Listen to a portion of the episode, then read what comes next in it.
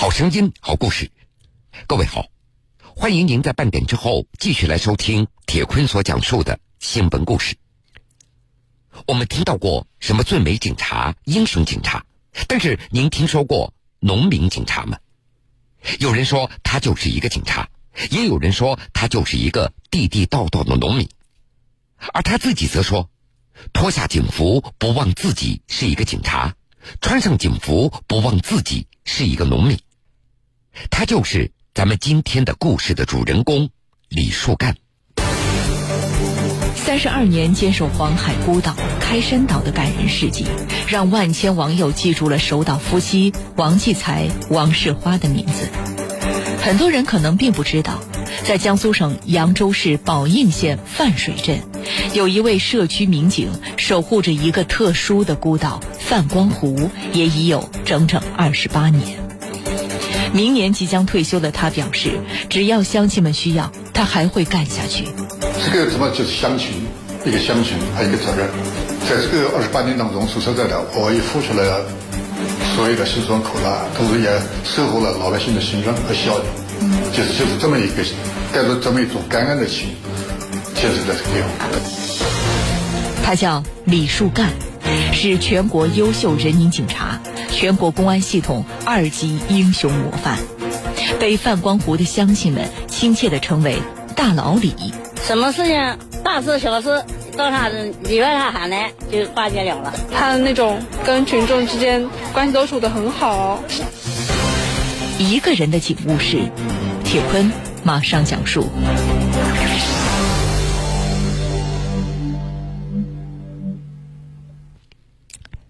江苏扬州宝应县有一个范光湖，这个范光湖说大不算大，方圆六至三平方公里，不过说小也不算小，分布七个行政村，一点四万人口。这里东临京杭大运河，西通宝应湖，南连高邮湖，北到宝应城区，三面环水，交通不便，人称孤岛。一九九九年。范光湖乡被撤并以后，所有的政府机关和工作人员全部撤离，但是唯独有一个岗位要留人，什么岗位？警察，哪个留下来呢？一个叫做李树干的人。就这样，他成为了范光湖地区唯一的一名警察，这一干就是二十八年。二十多年里。李树干和他一个人的警务室承担了过去一个派出所五个人的工作量和城管、民政等其他政府部门的职责。他说自己就是一个农民警察，比如农忙的时候，天刚蒙蒙亮，他就下街干活，七点钟以前忙完，洗个澡，站在镜子前面，端端正正的穿上警服，戴上警帽。别人经常用鱼和水来比喻和谐的警民关系。而李树干却说，他和老百姓的关系就像水和水一样。在小区里面，范光湖这么大，就是六十三平方公里啊！我要说服老百姓，我要跑啊，要把所有这要要把这个六十三平方公里的三千几百多户要全部要跑到位。另外就是我在范光湖土生土长的范光湖人，这个给老百姓都说，这边上长的大爷大妈是吧？边上差不多的就大哥大嫂，他们听到也很亲切是吧？就把我。不当成一个警察，当做他们家里人。个子高，嗓门大，胆子大，能力大，名声大，主要还是面子大，是一个大好人，所以村民们都叫李树干大老李。多人工作一人担，调解纠纷不简单。在农村，一些碎事杂事特别多，这出了问题，乡亲们都喜欢找李树干过来解决。这不。有一天，村民老金家闯来一位不速之客，泛水布厂的华厂长。原来，华厂长的千金和老金家的儿子两人早就情投意合了，无奈老华不同意这桩婚事，两个年轻人没有办法，决定私奔。这下好了，年轻人跑掉了，这家里可是闹翻了。还我女儿！哎，还我女儿！老华，你冷静一点好，你把手松下来好。我告诉你，你今天要不交出我的女儿，我就把你的女儿带走。看到双方吵得不可开交，当时有人打电话给了李树干，李树干到了现场，轻而易举的就把问题解决了。哎哎哎哎，亲家见面应该要说哎，你穿这个衣裳说上去啊？谁稀罕这哎衣服？啊，这个这个这样子，那那那那就必须写下。我我我我来老王，我来给你谈。今天这个事，你如果再闹下去，我肯定抓你。哎，我说老李啊，平时你是最讲道理，今天你怎么不讲理的啊？他儿子拐骗了我的女儿，他是用女儿来换，哎，这不是天经地义的事情嘛？你女儿是自愿跟小静走的，他们是自由恋，是合法的。你把人家女儿带着，算什么？算绑架，最少要坐五年的牢。啊想坐牢吗？哎呦再说我今天经常在这地方，你能把那个女儿带走吗？那那那那那那你说怎么办呢？哎呀，我这急死我了！来来，如果说你没办法，我也办法啊。你给我个名字，对吧？我保证三天之内让你跟你女儿进上面，行不行？好好好好好好，我信了你，我信不过他。哎，老金，我告诉你，今天我就给大老李个面子啊，限你三天之内交出我的女儿，不然我就跟你没完。张天，你必须把人给我叫回来。哎，大老李，你就看他那个样，孩子敢出来见他吗？这个你就不懂了，你把孩子送到我家来嘛，对吧？在我家多安全。这时候我还可以去了解两个小孩子的想法。张天就这样，哎，啊。好，大老李，一切都由你做主。啊行行那谢谢谢谢谢谢啊。听得出来，这样的一个情感上的纠纷，最终被大老李几句话就化解了。李树干总结自己的方法，那就是用法、用理、用情去处理。无非就是用法、用理、用情去化解。法、理、情环环相扣，李树干促成了一段好姻缘。接下来就是要去了解一下两个小孩的这个想法。当我知道这两个小孩，一个说非小静不嫁，一个说非小花不娶，我心里有底了。接着我跟老花就可以进行第二轮的谈判。我劝老花，我说我们中国一句古话叫“宁夫白头翁，夫妻少年穷”，这个钱都是人挣的。你老花也不是一生下来就能当厂长的。他听我这样讲，他就不吱声了。对他动情，动情。我我跟老花讲啊，我说你女儿跟人家谈了那么长时间的恋爱，能不发生一点事情吗？是吧？我们农村人对这方面都是很保守的，对吧？你如果硬生生的把一点小孩拆开了，那么你的女儿以后怎么嫁人？我说了，她最后就不好开口了。接着我就趁热打铁，我说这样好不好？我说一个媒人，我保证小金家风风光光的到你家去迎亲，行不行？就就这样，他最后同意了，同意两个小孩结婚。这个现在他们全家生活的很好，小金的小孩已经上大学了。但农村实际上很多矛盾纠纷都是一些家长里短的一些小事情，但是小事小矛盾如果不解决好的话，很可能就会演变成大问题。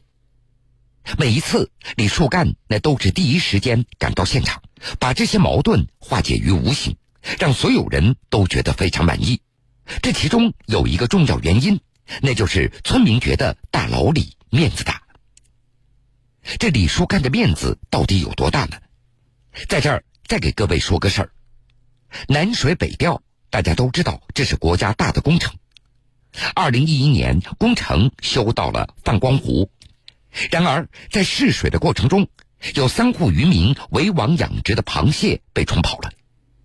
渔民就认为这些损失工程队一定得认，工程队也答应了赔偿要求。但是渔民一开口要价十万块，工程队觉得你这不是狮子大开口吗？顶多赔个一两万那就顶天了。渔民们不乐意了，那好，你们也不要施工了。一气之下，集体阻挠施工。这下可坏事了，村干部、镇领导、水利局轮番上阵，做了一个月的工作，依然毫无进展。怎么办呢？赶快去请大老李。当时的李树干在哪儿呢？他正在上海的医院陪车祸重伤的女儿。求助电话打过来一刻不停，一边是国家工程，一边是自己的女儿。李树干左右权衡之下，他回到了放光湖。大老李一到现场，就靠自己的面子让工程先复工，接着就是给渔民们谈价格，要想干三万三，要想发两万八，这嘁里咔嚓三下五除二，李树干愣是把赔偿金安排的妥妥当当，大家最终都非常满意。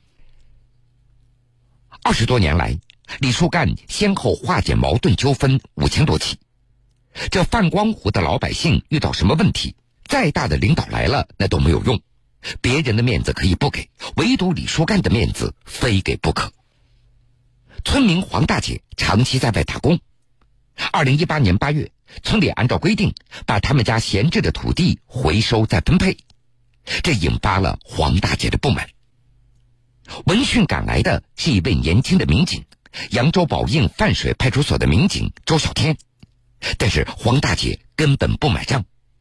无奈之下，周小天想到了让大老李过来出面。当天呢，是我打电话向大老李求助的。当天这个警呢，是我去处的。本身到现场是一起简简单单的警情。黄大姐的土地被回收再分配是符合规定的，但是我们怎么跟她解释啊，她都不听，还越闹越凶。我实在是没辙了，最后只好请大老李出马了。出警路上啊，难免会有疑难杂症。但是在范光湖啊，就没有大老李摆不平的事儿。大老李到了之后，他用了什么高招？高招啊，嗯，那就是嗓门高。大老李对黄大姐说：“这土地纠纷按理来说就不归咱幺幺零管，你要是再闹，我们可走了。”黄大姐一听这话，态度啊瞬间就缓和了许多。后来在大老李的这个调解之下，这件事啊算是圆满的解决了。这法子还只有大老李他能用。为什么呀？因为我们没有大老李有面子呀，没有大老李这种深厚的群众基础。大老李在范光湖待了那么多年，村民把他当自家人一样。这自家人跟自家人凶一点，那没什么呀，都是为了自家人好嘛。但我们不一样，我们要是对村民太凶的话，那可能是要被投诉的呀。在放光湖，老百姓都称赞李树干那是大案不含糊，小案不马虎。李树干，他也总结了自己五个一的绝招：腿要长一点，嘴要勤一点，耳朵要灵一点，眼睛要尖一点，脑子反应要快一点。在当地老百姓的眼中，他们认识最大的官儿那就是大老李了，所以有什么事儿，他们就喜欢找大老李。在村民徐金梅的眼中，李树干那就是自己的大恩人。我觉得吧。他在我心里，呃，是我们全家的大恩人。我爸妈妈年纪大了嘛，常年都是身体不好。我们家嘛只有我一个，我呢也身体不太好，经常在外面打工，没人在家照顾他们。因为大老李得知以后，对，隔三差五就看看他嘛，照顾照顾他，帮他们呀说说话、聊聊天、解解闷。从我妈死以后，也就是说我们家不是吃水困难嘛，我爸一个人。呃，吃水不方便，后来大老李得知以后，就帮着我。哎，我们家没有自来水，就帮着我们家跑前跑后找这个自来水厂，找领导，也就是说求爷爷告奶奶给我们家要了个自来水，给我们家安装起来，也不要安装费，吃水也不要钱，这就给我们家解决个大麻烦。对于别人来说，这个自来水是小小的事情，对我们家来说是一个真的很大很大的麻烦。后来呢，我爸妈呢就有了依赖了，就把老李当成自己儿子，反正不管什么事都找他。嗯爸去世的时候，我爸去年去世的时候，老李知道以后呢，赶忙到这个村里面要了给我要了两千块钱，这个就是补贴钱，呃，补助，哎，补贴钱，哎，对对对，就是老李帮着我去要了。后来老李把两千块钱要的送到我手上，那我们家不是正在办丧事嘛。我就跟他说：“我说大哥，今天你就在这里吃了一顿饭吧。怎么说他也不肯。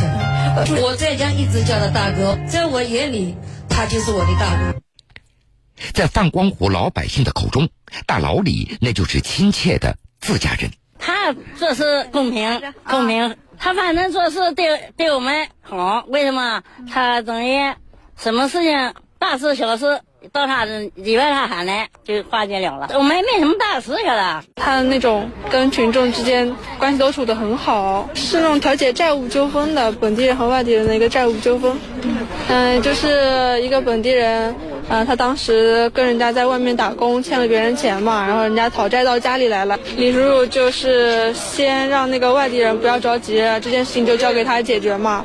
然后那个本地人呢，一开始是觉得李叔应该帮着自家人嘛，帮着我们本地人啊。但是李叔态度还是比较坚决的，就就觉得这件事情应该公正的处理，谁对谁错都知道的。李叔干卷起裤脚能插秧。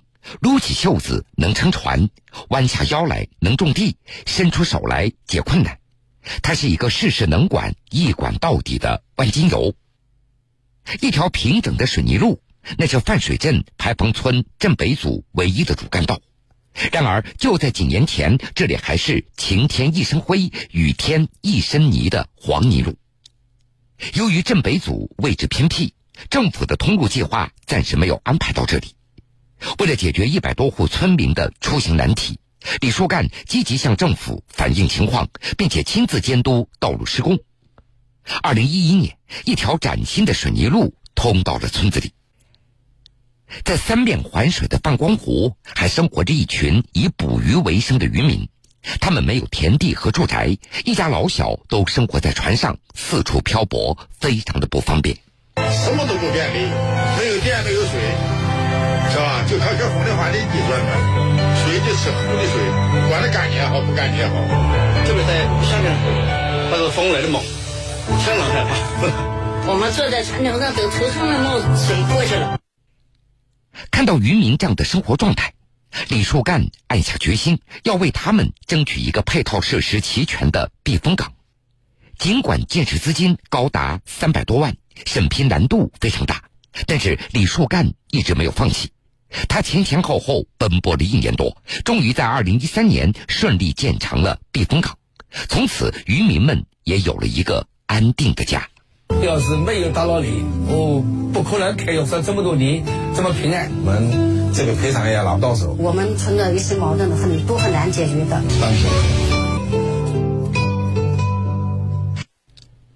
范光湖老百姓对老李如此高的评价。而背后呢，是李树干无数的付出。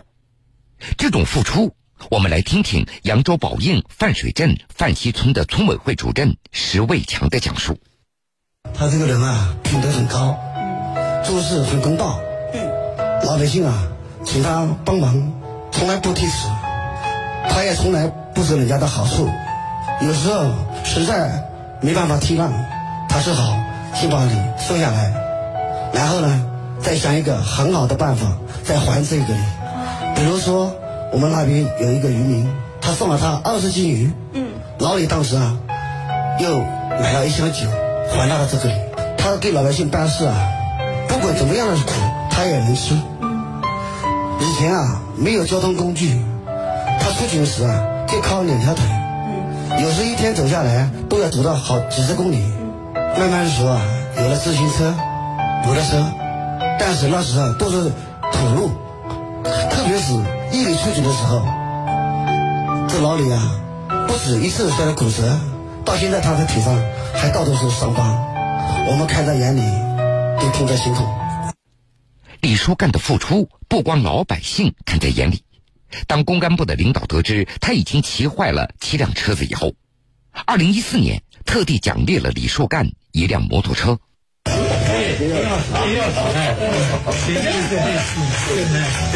这个是公安部领导给我这个公道的肯定，其实也是给我这个公道的以后公道的鞭策。这个我要用这部车子，更好的为我的乡亲们服务。公安部给社区民警送专车，这在全国那是唯一的一次。李树干无论在什么时候，他心里想的都是怎么样更好的服务老百姓。对于这一点。范水镇金宝渔业村村支部副书记何兆瑜深有同感。老李经常跟我们说啊，老百姓的事情，再小的事情都是大事；自己家的事情啊，再大事情也是小事。